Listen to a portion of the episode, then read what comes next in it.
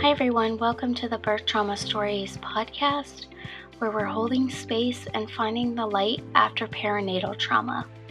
This is your host, Cathy Garrett, birth trauma survivor turned podcast host. So, we're back with Haley for the next part of her story.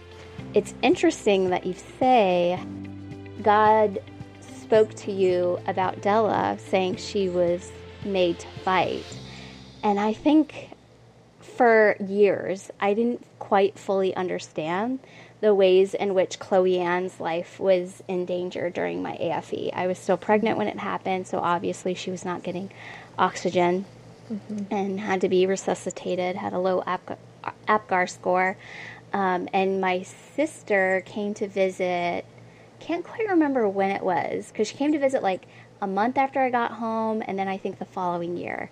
And I can't remember which visit it was, but I remember her just coming and praying over Chloe Ann. And at, again, like at the time, I didn't understand like the significance of her prayer and the ways that like you know she was just saturating Chloe Ann with God's love and provision for her life. Um, but yeah, it's interesting. I'm really excited for you. And I'm really excited for you that God spoke to you so quickly. Yeah. Like like I said, it took me years to understand the ways in which her life was in danger. I mean, part of it makes sense like, you know, that first year I was rehospitalized I think 4 or 5 times. And so, you know, it was just really focusing on like trying to heal myself, trying to like get back to being a mom. Yeah. Um, and so like our situations are different, but I love the ways in which God is using this community that our our nuances are different, but we can still identify and empathize with each other. Like what a beautiful picture of the way that God created community. Going back to like that COVID point of like your best friend saying, We're not meant to live like this you know, mm-hmm. at some point you have to get out in the world. And even when COVID was going around, you know, my medical team was like, you have to be extra careful. We have no idea what this is going to do to someone with your history. And that following June, like, we went to visit my sister because I was like, if I don't get out of this house and like do something helpful to my mental health, I don't know what's going to happen and I don't want to yeah. find out. So we're just going. Yeah.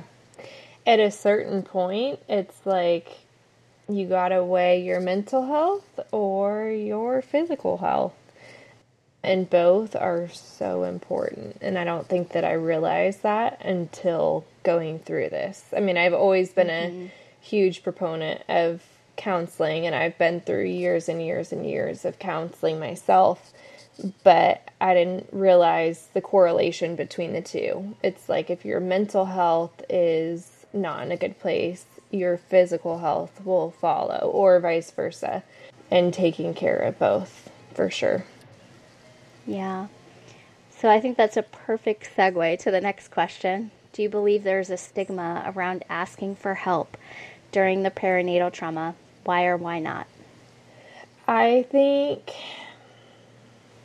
it's interesting because I think that if you would have asked me that right after having her, I probably would have said yes.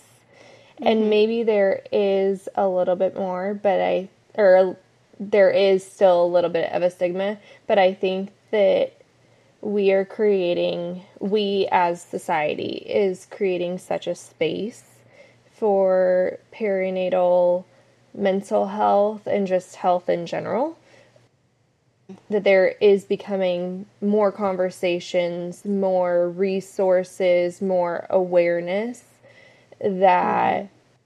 it's essential. It's it's so sad now to look back and think postpartum depression, postpartum anxiety, even antepartum depression and anxiety. That's such a thing. And I didn't really know the name for it when I was going through it Mm-hmm. but to be able to name it, to know where to turn, to have communities and resources like this is so essential. So I think that it's just like any mental health crisis, if you will, that it's becoming normalized and okay and to hold space for it. It's okay to ask for help. Mm-hmm. That's not a sign of weakness, that's a sign of strength. Yeah. And healing can only happen when you take those steps. I absolutely agree that healing can only happen when you take those steps. I think too like I wonder, like, so when I think about the stigma, or when I think about the reason behind creating this question in particular, it's it really has to do with like my parents' generation, so like the baby mm-hmm. boomers and the ways that they dealt with mental health and I think in their generation there is a massive stigma. It's mm-hmm you know, this is just life. You get through it. You don't talk about it. You don't complain. You just white knuckle it, basically. Mm-hmm. I am. I agree with you also that I'm very hopeful our generation is changing that, and that it's okay to talk about these things because that's how we heal. That's how we support each other. That's how we identify with each other. And like your best friend said again, you know, mm-hmm. we're created for community. We're created for connection. Mm-hmm. Um, and, you know, when I think I had very severe postpartum depression after my first daughter. And yeah, when I think about it, I was completely in denial. I was completely, mm, maybe denial's the wrong word. I definitely wasn't seeking help. Mm-hmm. I was seeing a counselor and, you know, trying to take care of my mental health in the ways that I wanted to. I wasn't like seeking help like through friends or family members. Obviously, my husband knew what was going on, but it was very limited who knew what was going on. Yeah. Um, and yeah, it's it's like I said, I'm thankful our our generation is changing that, but a lot of times change is slow and hard yeah. and you know, moving the needle is it in some ways I really question is it enough? Are we doing enough to change the needle? And I'm thankful that you consider my podcast a help in changing the needle. But yeah. in what other ways can we change the needle? I think it all starts with conversations, right? I mean, that's yeah. that's where authentic, deep connections happen in general.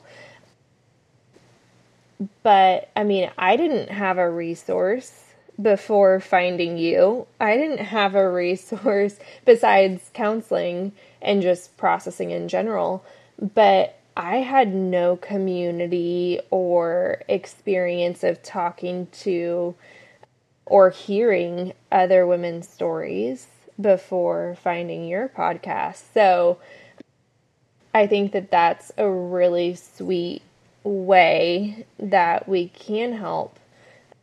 But I think it just starts with conversations and being honest with yourself. That's yeah. That's step number 1. And I'm so grateful for my husband as well who knows that I already struggle and have struggled with depression and anxiety before getting pregnant. And so when I did get pregnant with Della, we actually came up with a plan and I totally forgot about this when you were asking about postpartum experience. I forgot about this until you were just mentioning that a second ago.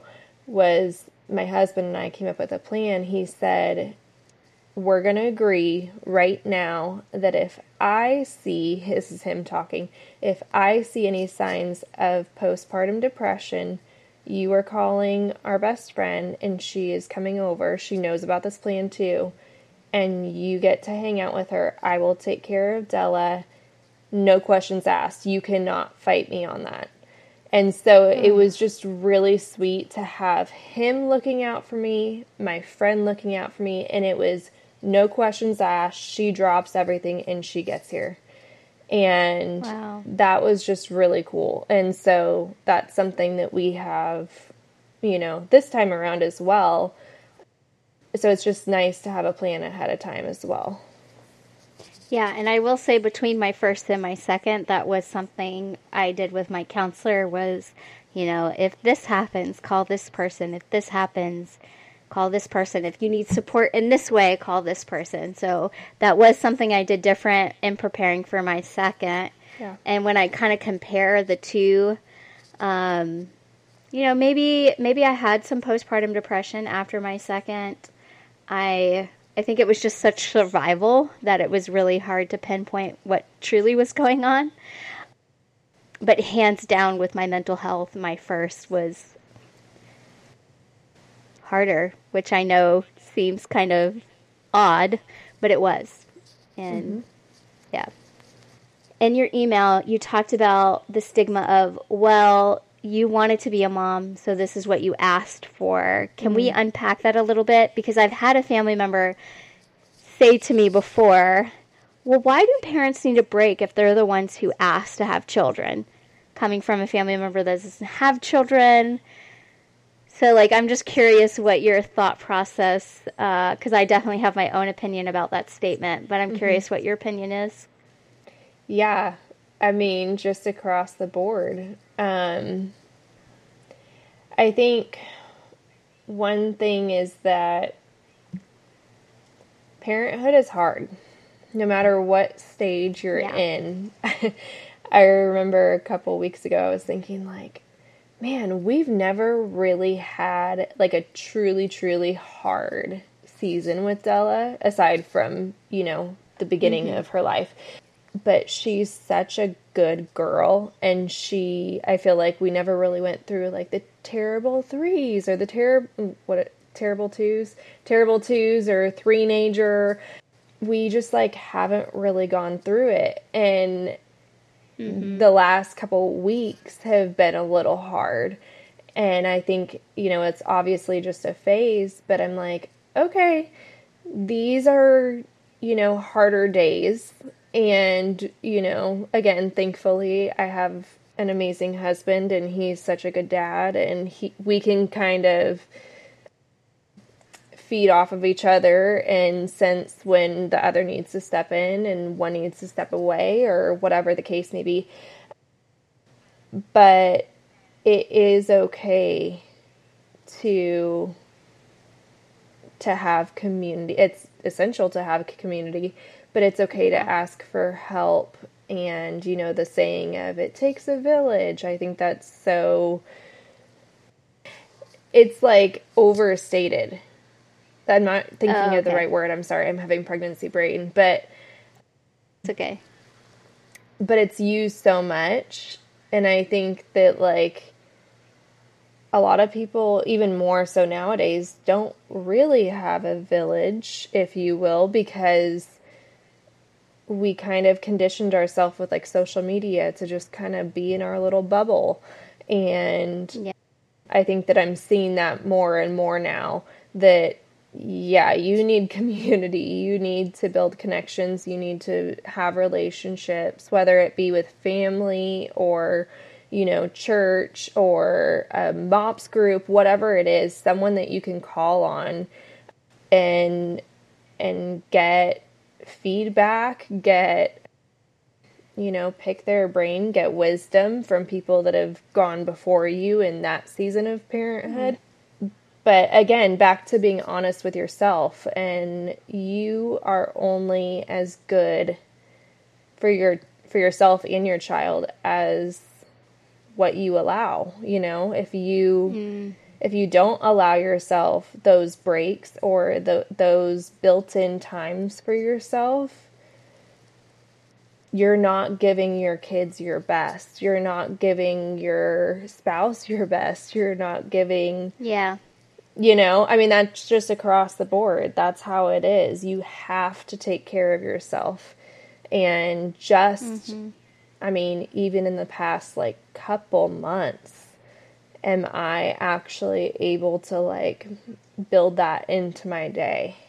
And I think that it's a game changer because your your patience builds and you know you're able to handle situations mm-hmm. better and yeah that doesn't mean that you love your kid any less it means that you actually love them more and you're teaching them healthy boundaries and how to take care of themselves and not yeah. end up in, you know, mental health crises and, you know, because you are taking care of yourself. Yeah, I absolutely agree. I, I absolutely agree. Is there something that you love most about yourself after your perinatal period? I think that the way that I am able to take Della's story and process it and also share with her, she knows her story. She's known it since mm-hmm. she could start, you know, having conversations and looking at pictures and everything. Even the other day, she was watching a couple of videos of when she was in the NICU and she said, Mommy, what's wrong with me? And I said, Nothing's wrong with you, baby. You were just really, really tiny. And I think she's starting to like understand wait, there's leads on me. There's all these things that are connected to me. Something must be wrong. But mm-hmm. so I think that ability to share her story with her, and she knows that. She knows her strength. But as a whole, I love being a mom. I love watching her develop into her own person and just I'm obsessed with her. I think she's incredible and watching her overcome everything that she has and even after the NICU she's been hospitalized for other illnesses that that born to fight has come back and that's what I hang on to and she's just incredible. So I love just watching her journey and being a part of it. Wow.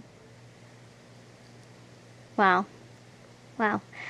Um you left me speechless. yeah, cuz yeah, I just I think too about not only Chloe Ann's story and the ways in which she had to fight when she was born, but when I was born, I swallowed. Uh, so I have a twin sister, and as they were pulling her out, I swallowed amniotic fluid and meconium, and my lungs collapsed. I had to be transferred to a bigger hospital. Um, yeah, so I, you know, my parents were told I wasn't going to survive they had a priest come in and read me my last rites. Yeah, so like born to fight really truly means like your family. It truly means a different. It has a different depth to it. Um, mm-hmm. And you know, I have been told if God forbid the AFE happened to one of my other siblings, they may not have survived because they don't necessarily have that same fight that I do and um, which makes me sad. Like it's definitely sad to think about something like that, uh, losing a sibling. But two, it just it's just incredible the ways in which, like God, like I said earlier, that God was preparing me through my pregnancy, and yeah, born to fight. I think that has to be the title of the episode. yeah, it's interesting that you say that God was preparing you because through the whole pregnancy with Della, I kept telling my husband, I can't picture her. And I can't picture like her birth. That was something that like I could not wrap my head around. I couldn't envision it. Mm-hmm. And I I think that that was also God preparing me for what I was going to to go through because you know, I had my birth yeah. planned and or, or birth plan and what I would like, but I could not envision it. And I think that was such a blessing that I didn't really recognize until after going through this. Yeah, definitely. I, in particular, want to talk about your nonprofit, the ways in which God has opened that doors, the ways in which your faith has helped you move through your perinatal trauma and what you're doing today. So, how has your faith shaped the ways in which you have worked through your perinatal trauma? Well, if you listen to the first episode, you will hear the story of when I had COVID at 16 weeks and mm-hmm. truly being stuck in my room for two weeks while I was recovering, and I couldn't feel my baby move yet. That was extremely traumatic, and that was a moment that I had to fully rely on God. I didn't know if she was okay. I didn't know the effects of COVID because it was in the very beginning stages of the COVID, yeah. you know, pandemic. So I just surrounded myself with worship music, and that's literally all I had was worship music in that room for two weeks. So I think like a extreme reliability on the Lord during that time in different circumstances, nothing like I had ever experienced.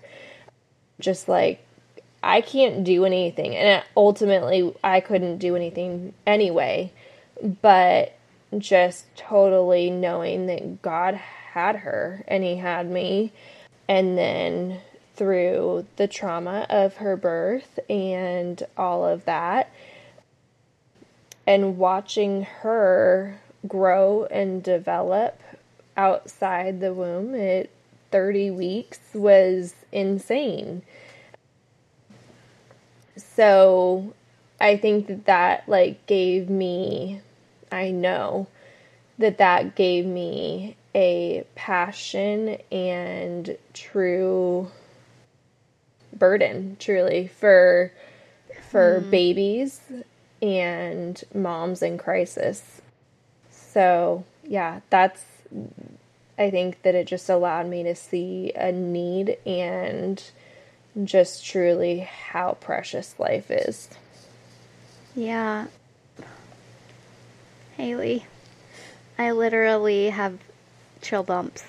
Like, you really, um, you really struck a chord in me because of the ways, like, being an AFE survivor and a stroke survivor, it just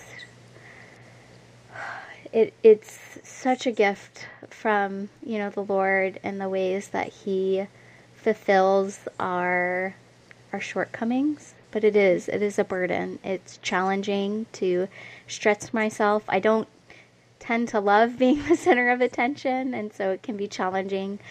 Um, you know, to do this week in and week out, but this is something that in conjunction with my recovery and my rehab schedule that I can do um, to create the space for people to come and share their stories and have an unjudgmental, safe space to process. Um, but yeah, it's, I think, again, you hit the nail on the head of, yeah, there are days that it, it is, it's a burden and it's hard to um, continue this work.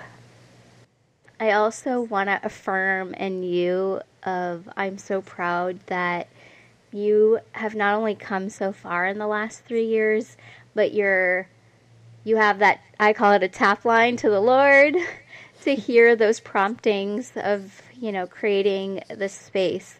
So with all of that said, let's talk about your nonprofit. Yeah. So I'm actually going to back up a little bit if you don't mind because. Not at all.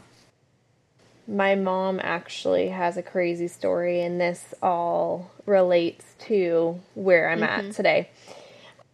So, long story short, I founded a nonprofit called Abundance Ministries, and it is to serve women and families facing crisis pregnancies. When I say crisis, I mean any pregnancy that's at risk for abortion.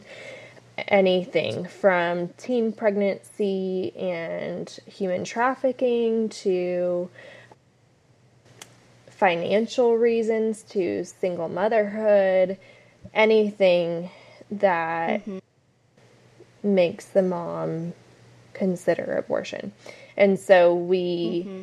fulfill needs equip families and share hope. It's a very simple approach and grace and love filled approach to crisis.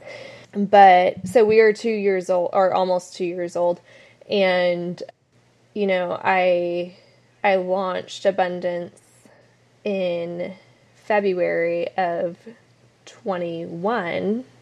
No, 22. And when I was preparing to launch Abundance, I was thinking, how did I end up here? I'm a hairstylist, I'm a salon owner, like, what in the world? And God actually reminded me of my story when my mom was pregnant with me. And I've known it my whole life, but it didn't like hit me until launching Abundance. And so back in 92, October of 92, my mom actually just found the paperwork and sent it to me the other day. It was October of 92. She had an amniocentesis and it was considered a geriatric pregnancy, so that's what the doctor recommended. So they did the amnio, and if you don't know what that is, they stick a needle in the mom's belly, they draw amniotic fluid, and then they test that fluid for birth defects. So they did the amnio. The doctor called my parents and said that the results came back and he wanted to discuss them. So my parents went into the office, he said that I was going to be born with spina bifida. And he wow. told my parents that I would be confined to a wheelchair and I have two older sisters and the doctor told my parents that they could have an abortion. And thankfully my parents chose not to. They didn't even give it a thought. And when I was born, I was born not with spina bifida. I was fine. Um, but what they did notice as a little girl, and I went through years of testing, was that my left cheek was much bigger than my right. So they thought that I had a hemangioma, and I saw specialists and plastic surgeons, and they were going to try to remove it. Come to find out through imaging, was the doctor poked my cheek with the needle during the amniocentesis and he drew blood and that's how they got the incorrect diagnosis. So just yeah. that realization of like science doesn't always have the final say. And that Great point. Yeah. and that if my parents made a decision out of fear and tunnel vision and what they very well could have perceived as their crisis in that moment was would be a different reality today and that I wouldn't be here having this conversation. So and then in 2020 I had Della and just seeing a baby at 30 weeks grow and develop and she was no less of a baby at 30 weeks than she would have been full term. And so, yeah, that following September, the heartbeat bill took effect here in Texas, banning abortion past six weeks. And that's when my heart truly broke because I was thinking about Della and wow. I couldn't sit by anymore and I just wanted to help mamas and babies. so I launched Abundance. so, yeah, we are almost two years old. We've helped 20 moms and we host shopping events and they can come and get items for free that they need.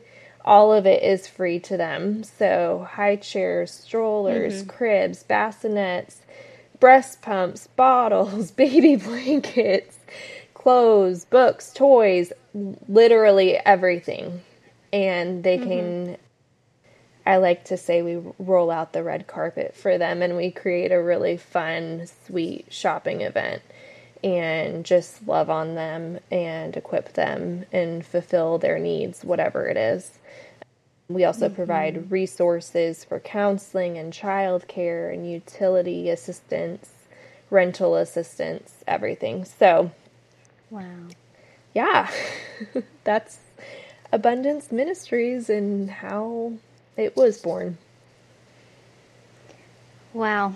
It's, you know, they, they, everyone always says, you know, God works in mysterious ways. And so it's, it's interesting how with your, your birth story with your mother and how, you know, your parents were recommended to abort you. Now fast forward 20 some, or 20, 30, 30, 30 years 30, later. yeah. It's just interesting how 30 years later, now you're helping the very mothers who could have been your family. Yeah. And in my situation, like people like to joke, you know, amniotic fluid is not my friend, but and while that's funny, it's like, well, no, but God created amniotic fluid too. Like that's a substance God created and while I've had these really hard awful situations to amniotic fluid with my birth with my mom and then my birth with my daughter, mm-hmm. that doesn't mean God is not still good.